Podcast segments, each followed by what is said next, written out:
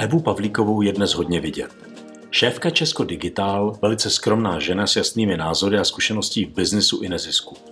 K tomu ale i přemýšlivá žena, matka, která si v životě sáhla hodně hluboko. K závislostem, depresím, smrti. A to vše dává jejím slovům, názorům ještě hlubší význam. Tak ahoj Evi. Ahoj, Juma. Jsem moc rád, že jsi si udělala čas. No, díky za pozvání. Co jsi chtěla když jsi malá? Já jsem chtěla být, to vím přesně, řidičem tramvaje. Mhm. Děda mi dokonce vyrobil takový uh, řídící pult. Takže jsem někdy ve svých 12 letech si přála, že budu řidičem tramvaje. Vydrželo mi to docela dlouho. Mhm. A co tě na tom, co si tě na tom líbilo? Já už nevím, co se mi na tom líbilo. Nejvíc se mi na tom líbilo, že mi děda vyrobil ten pult. Čudlíky.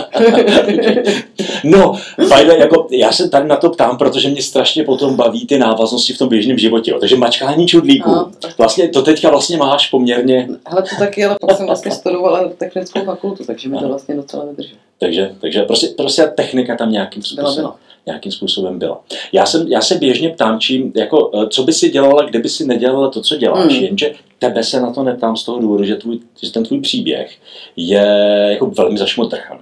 Mhm. Jo. Takže možná, ale možná i to teďka do toho dohodím, ať tomu, ať jako udržím tu dramaturgii.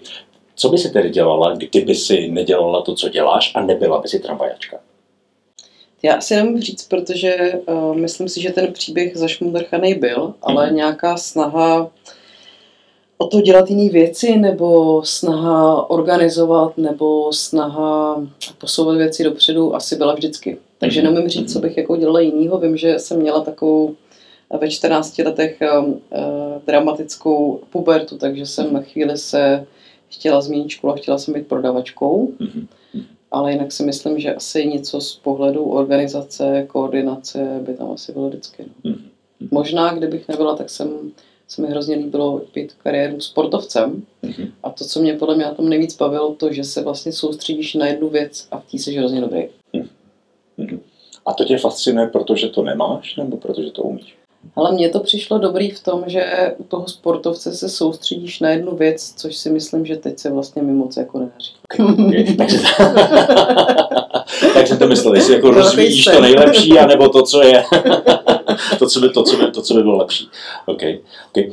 Když to vezmu bez toho, aniž bychom popisovali to, čemu se věnuješ, tak co je ta podstata co, toho, co ty vlastně dneska děláš a možná co jsi dělala jako i v průběhu, v průběhu toho života? Čemu se vlastně jako, čemu se vlastně dneska věnuješ? to, čemu jsem se podle mě jako vždycky věnovala, je komunikace s lidma. A to, co mě vždycky nejvíc bavilo, je a, posouvat a, tým a lidi kolem mě. Hmm. To, co se možná teď jako změnilo v nějakém jako průběhu času, vždycky jsem byla víc člověk eh, operativní, to znamená, když jsem řídila projekty, tak jsem dostala nějaký konkrétní zadání, který jsem měla zrealizovat. To, co se teď spíš jako děje, že jsem ten lídr, který um, víc určuje tu strategii, vizi, tématu, kterýmu se třeba jako organizace chceme věnovat. A kam teďka máš upřený zrak? A myslíš v Česko Digital nebo Mhm. myslíš eh, A- a- pro mě osobně? Pojďme na to osobně. I když jsem přišla do Česko Digital, tak eh, se ta moje role nebo i moje cesta hodně změnila v tom, že nemusím odlišovat mezi tím, co je práce a co je můj osobní život, ale že vlastně Česko Digital mi poskytlo nějakou osobní integritu. To znamená, když se mě ptáš na to, co dělám osobně, tak eh, vlastně se snažím měnit eh, Česko k lepšímu a i lidi okolo sebe. A to si myslím, že je pro mě stejný, a ať je to eh, doma nebo ať je to v práci. Kdybych řekla, co přímo mě jako osobně je vlastně moje asi ta největší výzva, jak zároveň tuhletu roli sladit s osobním životem a jak vlastně naplňovat roli lídra, lídrině a zároveň roli matky, protože mám pocit, že někdy role matky je víc pečující, když to role lídra je víc taková prorážející, snažící se otvírat jako nový témata, který někdy vyžadou i sílu, než to, když jsi eh, v roli matky doma a vlastně máš upozadit sebe a máš dát víc prostor dětem. Leze ti ta jedna, ta role toho lídra do té matky a ta matka do toho No, poslední lídra? dobou právě hodně, ale až se to hodně zvedou, může se mi to nedaří právě kloubit, Mhm. protože si myslím, že ta role lídra vyžaduje nějakou energii směrem ven ve chvíli, kdy děláš něco nového. Myslím si, že my v Česko Digital se snažíme tvořit trh, kde firmy podporují neziskové organizace v, ve velkým. To znamená, že potřebuješ prorážet ty jednotlivé bariéry, které jsou po cestě. A když to v té roli matky já vlastně dávám jako víc prostor dětem a snažím se upozadit sebe a snažím se je víc navnímat, co by potřebovali, což si myslím, že někdy v té roli toho lídra potřebuješ víc si být vědomý toho, čeho chceš dosáhnout a poslouchat, ale i sám si být jako vědomý, že jdeš po nějaké cestě. Já myslím, že možná uh, muži to můžou mít trošku jinak. Myslím si, že to uh, není jako bez stereotypizace společnosti nastavený, ale myslím si, že ten jako mateřský um, element, se kterým já jsem se taky hodně dlouho potýkala, protože si myslím, že um, nejsem úplně prototypem nejlepší matky, když se snažím každý den, tak uh, je to něco, kdy možná i ta společnost v nějaké podobě uh, se snaží nebo ti pozicuje do té role, kdy ty máš sebe upozadit. Ano. Mhm. Akorát někdy, když sebe upozadíš, tak uh, se vlastně cítíš, nebo já se cítím jako méně ceně v té společnosti, mhm. takže to je v nějakém jako balancu. Ano. Ano. On je nějaký ten mama bear efekt, že? Jak, jak, se tomu, jak, jak, jak, se tomu říká. Tohle je teda taky jako vlastně docela jako bolavé, bolavé mm. téma. Mm. Jak ty vnímáš tu společnost? Žena, matka na jedné straně, v tom světě vlastně technickém, v tom světě toho, toho biznisu, eh, v úspěšné neziskovce. Hmm. Tam je, jako, tam je jako poměrně jako dost takových jako věcí, které tak umí rozhodit. Jo? Jak, jak se v tom vlastně orientuješ? Snažím se v tom zorientovat, uh, protože z jedné strany já jsem uh, prošla devítiměsíčním kurzem ženského leadershipu, který mi vlastně teprve pomohl pojmenovat to, že existuje ženský a mužský princip. Není to žena a muž v přístupu, ale vlastně ženský princip, který více přináší ti do života snahu vidět věci v souvislostech a kontextu a mužský princip, který pro mě zjednodušeně je orientace na cíl. Ta moje minulá zkušenost e, s IT i se řízení projektu mě více učila koukat se na jeden cíl a jít za jedním cílem, když to vedení organizace i vlastně neziskový prostředí i ta role té matky mě vlastně jako učí tomu kontextu. A mm, myslím si, že mm, ve společnosti se hodně stereotypizuje přístup e, žena, muž, nepojmenovává se to, že to je o tom přístupu nebo o tom principu a že ideálně ty principy kloubíš v sobě oba dohromady podle toho, jak to ta situace vyžaduje. Takže si myslím, že a často se to skrývá pod e, emancipaci, často se to skrývá pod um, rovné podmínky, často se to skrývá pod to, že um, všechno ovládají muži a tak. Ale myslím si, že ta cesta je spíš o pochopení, že máme ty všichni v sobě ty přístupy oba, že se snažíme v sobě kloubit a zároveň, že ta skutečná diverzita není o tom, jestli budeme mít v top rolích ženy, muže, ale jak budou ty jednotlivý týmy propojený, spojený a jak budou schopný vlastně fungovat jako dohromady. No. Ty jsi prošla jako velmi složitýma bolavýma obdobíma. Mm-hmm. A vlastně to, jakým způsobem o těch věcech dneska mluvíš, mně přijde, že tam máš jako velmi silný odstup. A je tam nějaký velký learning, mm-hmm. který, který, který z toho bylo. Mně přijde jako ohromná míra pokory kterou jako, která tě tady k tomu vede a vlastně díky tomu, jak se říká na jednu stranu, někdy je dobrý zpomalit, aby člověk mohl zrychlit. Tak jako tady tím, že ty máš tu svoji pokoru, tak vlastně jako díky tomu vlastně můžeš jít jako výrazně, výrazně více, více dopředu. Cítíš to nějak podobně? Já si myslím, že eh, nebudu přehánět, když eh, řeknu, že pro mě je mi 40 teď a vlastně ta cesta mezi 30 a 40 byla dost jako pro mě období temná. Mhm. A a hlavně z toho důvodu, že eh, mně se po cestě staly v životě různé situace, které se běžně lidem jako nestávají. Zároveň uh, asi pro mě bylo nejtěžší pochopit, proč se to jako děje zrovna mě, což si myslím, že je běžný, co se lidem stává, když se dostanou do nějaké traumatické situace. Mně to dalo pochopení toho, že život mi uh, klade překážky právě proto, aby mě uh, dal větší míru empatie, kterou mám k těm situacím. Takhle jsem si to jako pro sebe vyložila.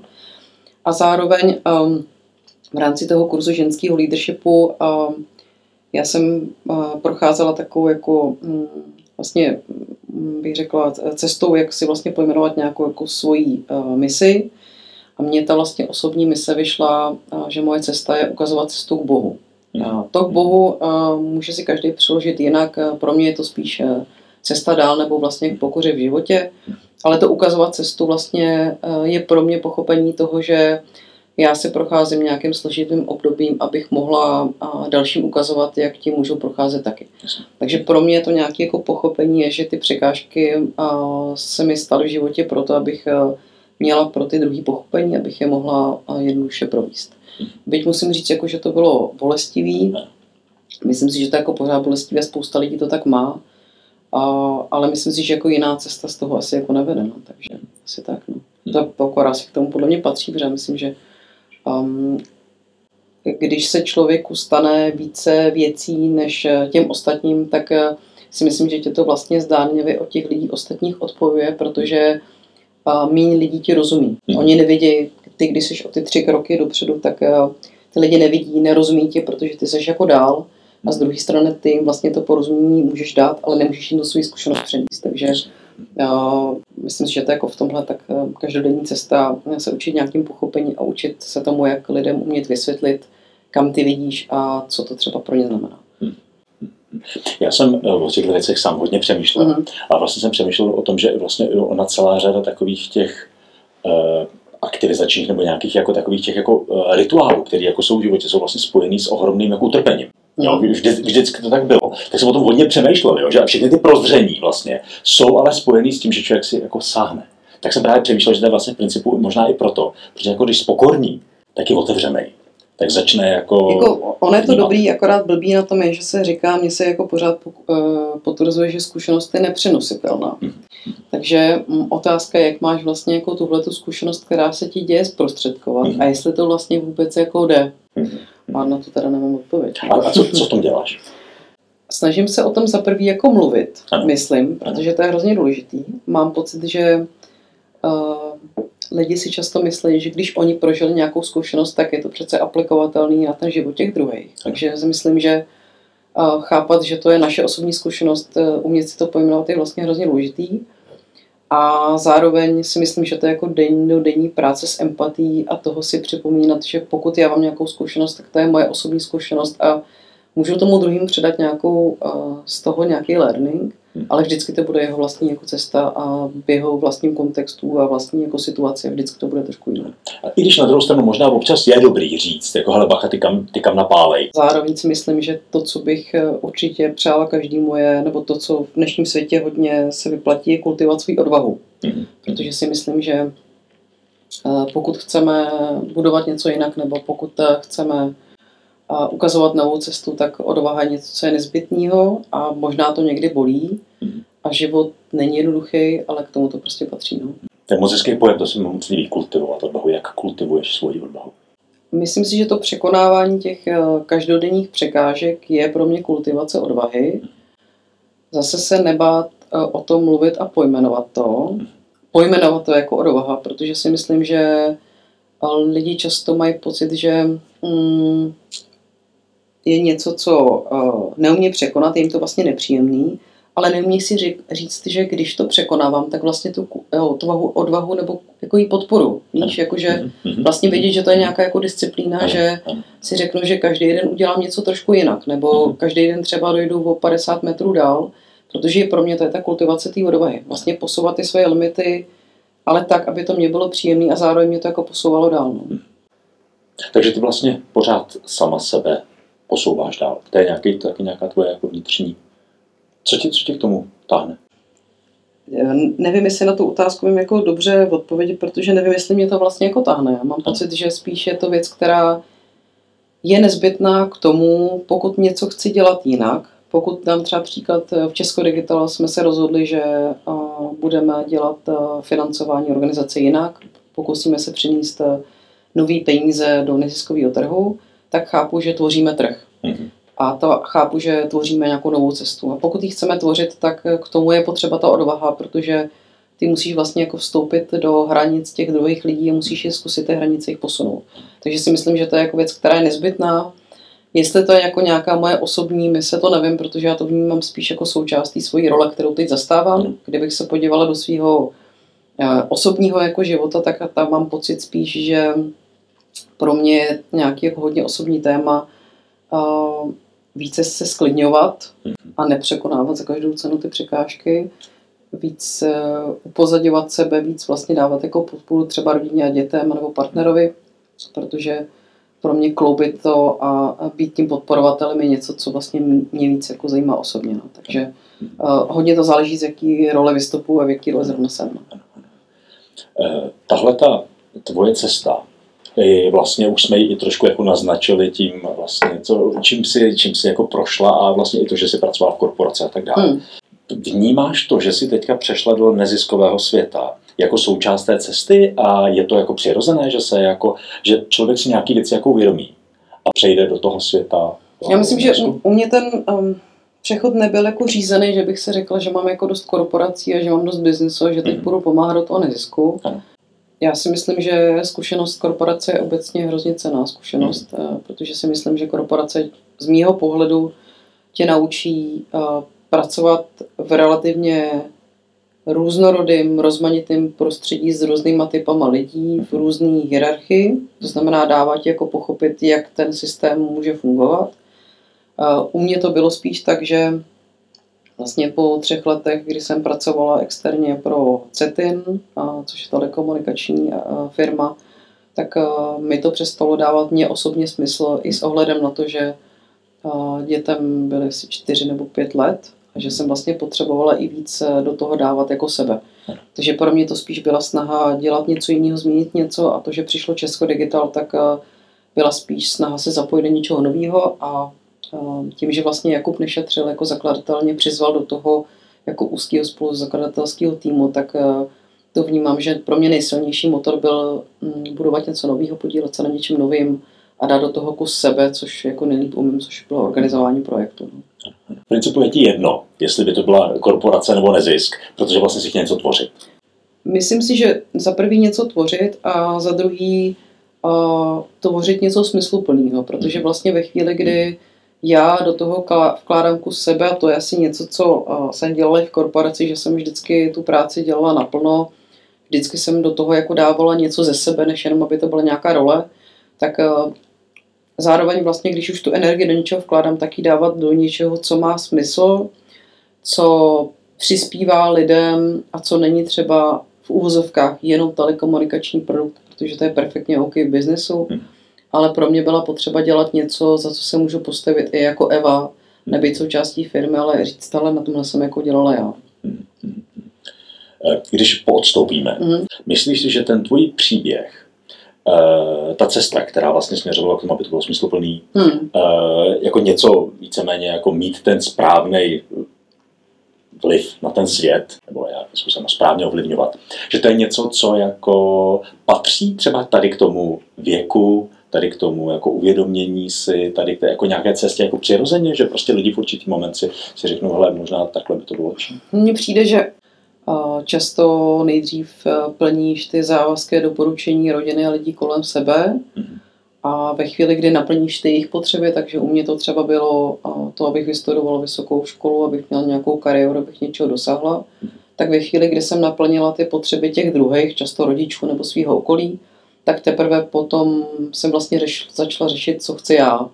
A to si myslím, že je vlastně jako z mýho pozorování něco, co je přirozený, že okolo 40 let věku lidi začnou studovat školy, které vždycky chtěli studovat, nebo začnou dělat práci vždycky, kterou chtěli dělat, protože naplnili ty potřeby z druhých a teď řeší, co by vlastně oni dělali rádi.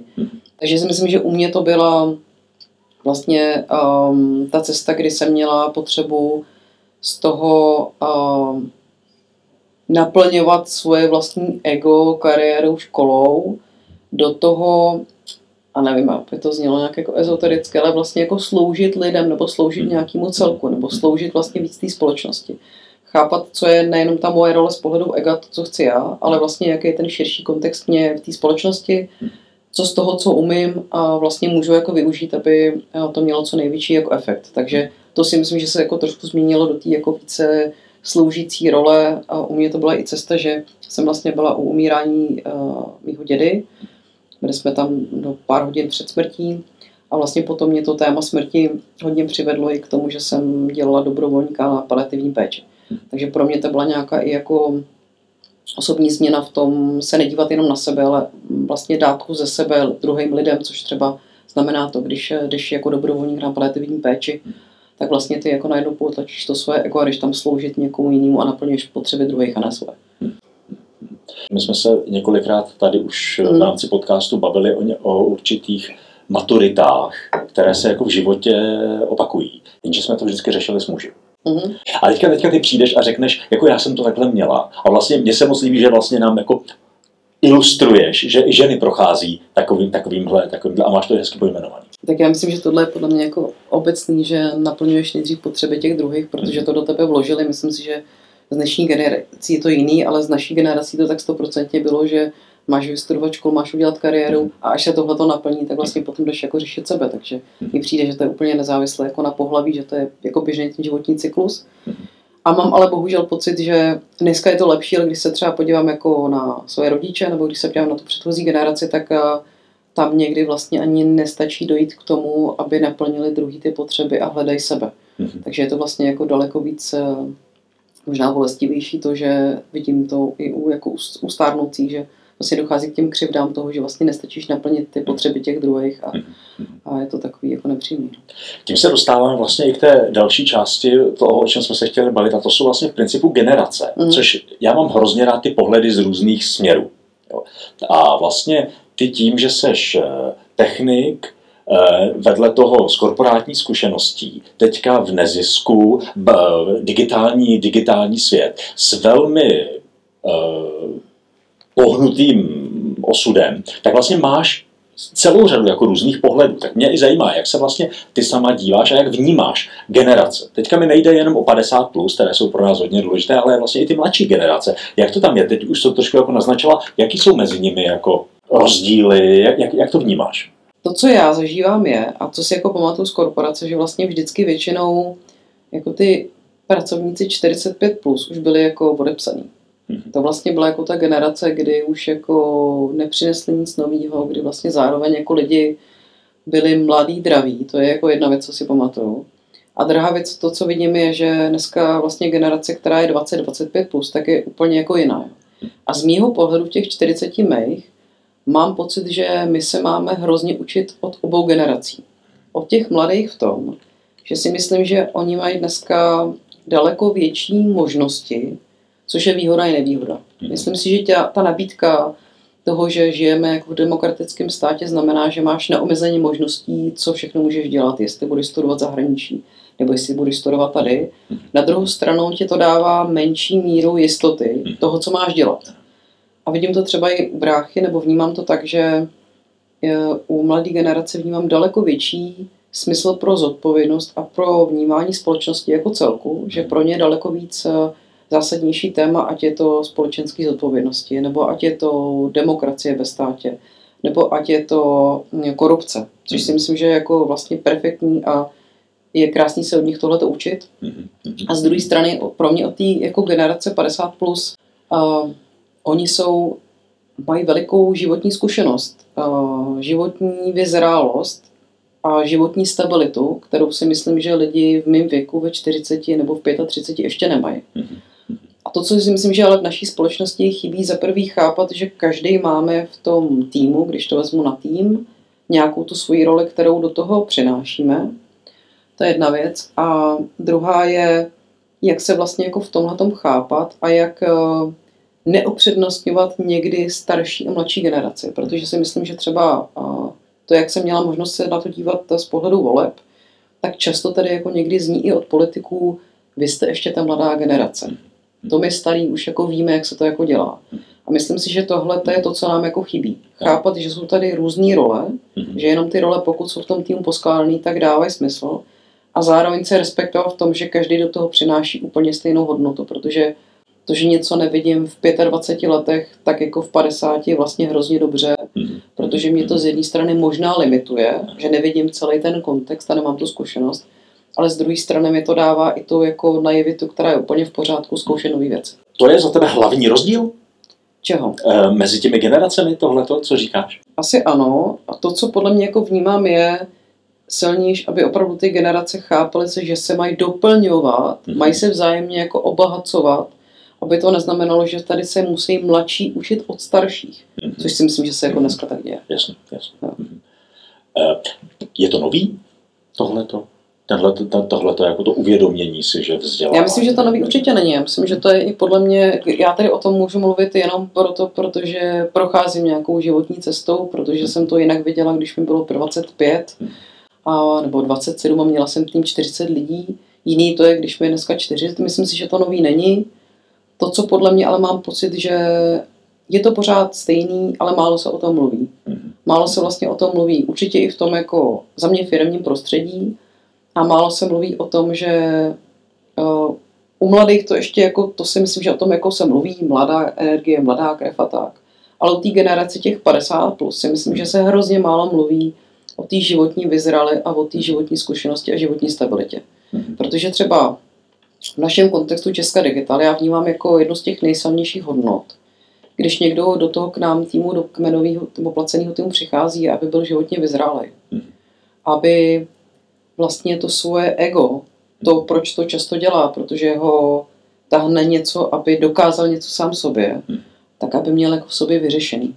Protože vlastně ve chvíli, kdy ty pracuješ v nějaké firmě, tak ty potřebuješ mít to svoje ego naplněný, protože ty jsi součástí většího celku, ty jsi součástí týmu a jenom tak, jak budete jako tým dobře fungovat, tak vlastně jste schopni doručovat úspěchy. Hmm. A tohle si myslím, že je něco, o čem se málo mluví a z mýho pohledu to třeba vidím jako extrémně užitečný, extrémně důležitý. A když mi je 40, tak mám třeba lidi v týmu, který je 45.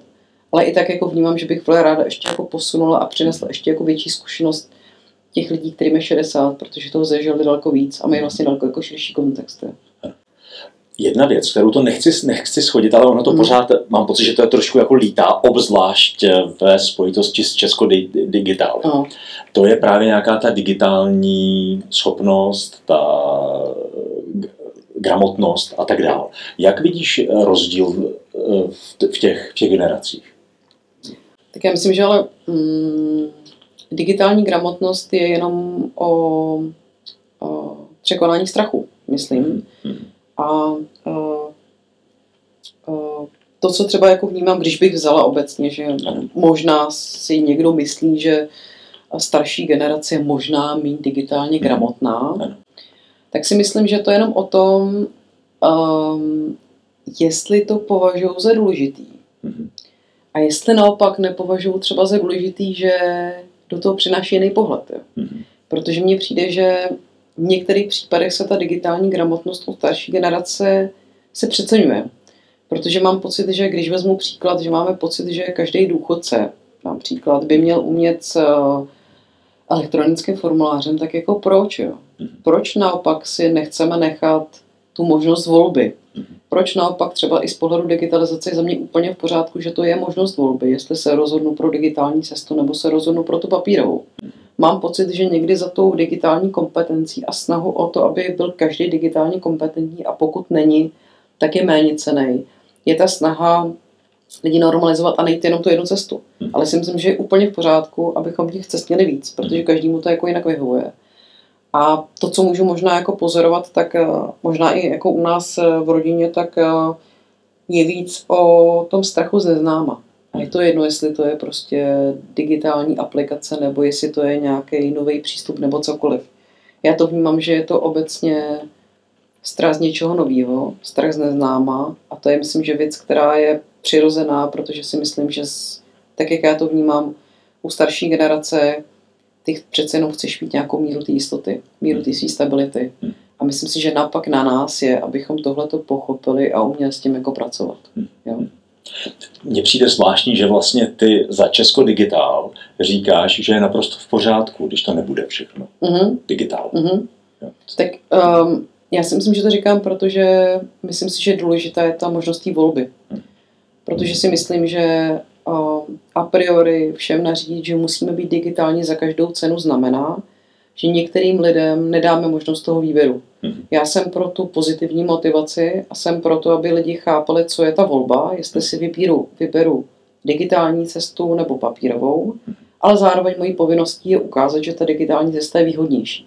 To znamená cestou pozitivní motivace ukázat, je to jednodušší, je to rychlejší, ušetříš tím cestu, zjednoduší si tím eh, nějakou svou činnost a tak. Jo.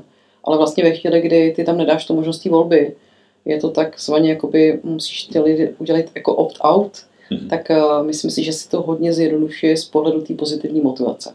Mhm. Což si myslím, že dlouhodobě nefunguje, protože na konci je to o tom mindsetu, o tom, jak o tom uvažuji, a jestli vlastně tu chci dělat, chci tu věc dělat jinak na more. Jaká je tedy v rámci té digitalizace ta tvoje vize? Digitalizaci státu vnímám, že stát má být štíhlý, efektivní, ale kompetentní. Mhm. Což znamená, že co, eh, kterou agendu můžeme tak zdigitalizujeme, zjednodušme, tak aby eh, úředníci, kteří jsou tam zaměstnaní, tak se dostali k těm složitějším náročnějším úkonům. Je to stejné jako v bance. Když eh, potřebuješ zařídit něco jednoduchého, tak dostaneš se do bankovnictví nebo třeba peníze si jdeš vybrat do bankomatu a nepotřebuješ s nikým mluvit.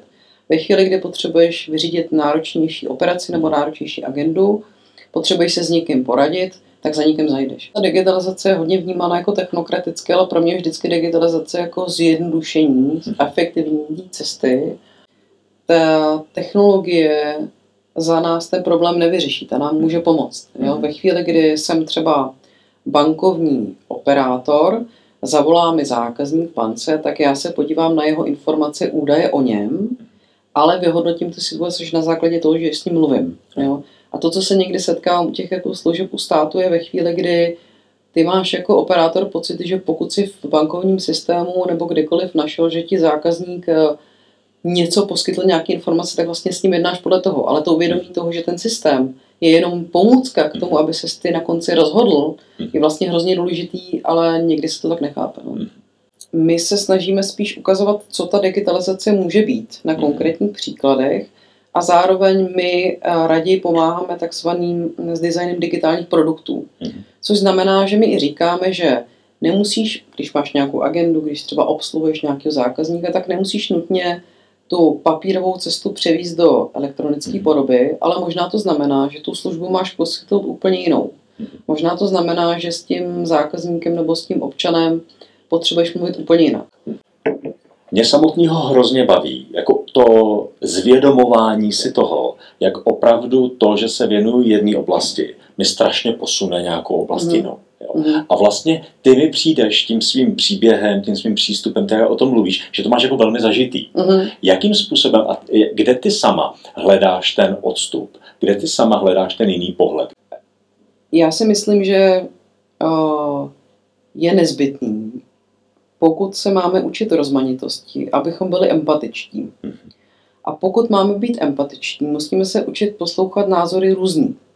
To znamená, já třeba jako um, ráda používám sociální síť Twitter, která je taková jako hodně polarizovaná. Ale já třeba vědomě na té sociální síti komunikuju relativně aktivně a učím se tam komunikovat s různýma typama lidí. Takže se snažím si vlastně jako uh, brousit svoje názory a pohledy na něco. Protože si myslím, že když s tebou 50 lidí bude souhlasit, tak je to fajn. Ale jako neposune tě to. Když získáš pohled od někoho, kdo to vidí úplně jinak, tak tě to motivuje k tomu přemýšlení. A zároveň si myslím, že to, že ten druhý s tebou nesouhlasí, neznamená, že ho nemůžeš pro tu svoji vizi nebo pro tu svoji cestu natchnout. To, že s tebou ten člověk na druhé straně mluví a nesouhlasí, znamená, že on se o tebe zajímá. Protože kdyby se o tebe nezajímal, nebo kdyby ho to nezajímalo, to, co říkáš, tak se s tebou vůbec bavit nebude. Ano. A, takže mně to přijde jako něco úplně přirozeného. A přijde mi, že jako jestli na některý životní fakt jako vlastnosti záleží, tak je to empatie. A myslím si, že tahle, takhle se ta empatie jako naučit dá.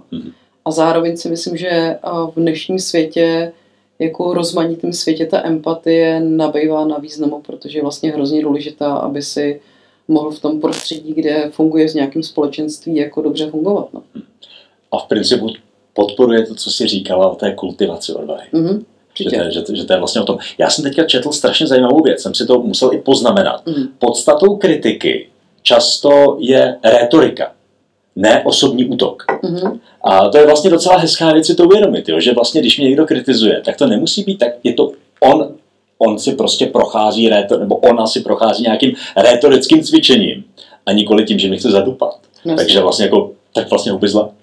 tak já myslím, že ono to jako obecně těžký si jako věci nebrat osobně, protože um, máš pocit, že se tě to nějaký jako podobě týká, ono to jako do jistý míry tak je. Já si vždycky u tohle jako říkám to, že pokud někdo se mnou jako v nějaký podobě nesouhlasí nebo mě se snaží jako na mě útočit osobně, tak to jako není o mně. Mhm. To je jako o té druhé straně. To je to, že si jako on do mě něco jako zrcadlí. Mhm. Mně pomáhá v tomhle fakt jako mít ten odstup a říkat si, že to je jako jeho odraz a ne můj. Mhm. Ne to ignorovat v nějaký podobě, ale snažit se to vlastně i pojmenovat. Snažit se vlastně jako vysvětlit, jako ty mi teď tady Například ty mi teď tady něco jako vysvětluješ, ale já cítím, že to je něco, s čím ty třeba máš jako potíž nebo problém. Jo. Myslím si, že na, na tohle je jako uh, potřeba mít jako čas. Být si toho vědomý, že vlastně je to jako ta kultivace té empatie a té dovahy a chtít to jako dělat.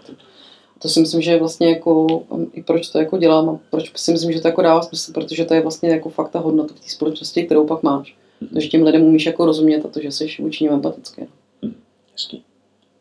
To jsou moc hezký slova na závěr. Uh, já moc děkuju. Budu se moc těšit někdy příště a měj se moc hezky. Moc díky za pozvání, hezké otázky. Díky.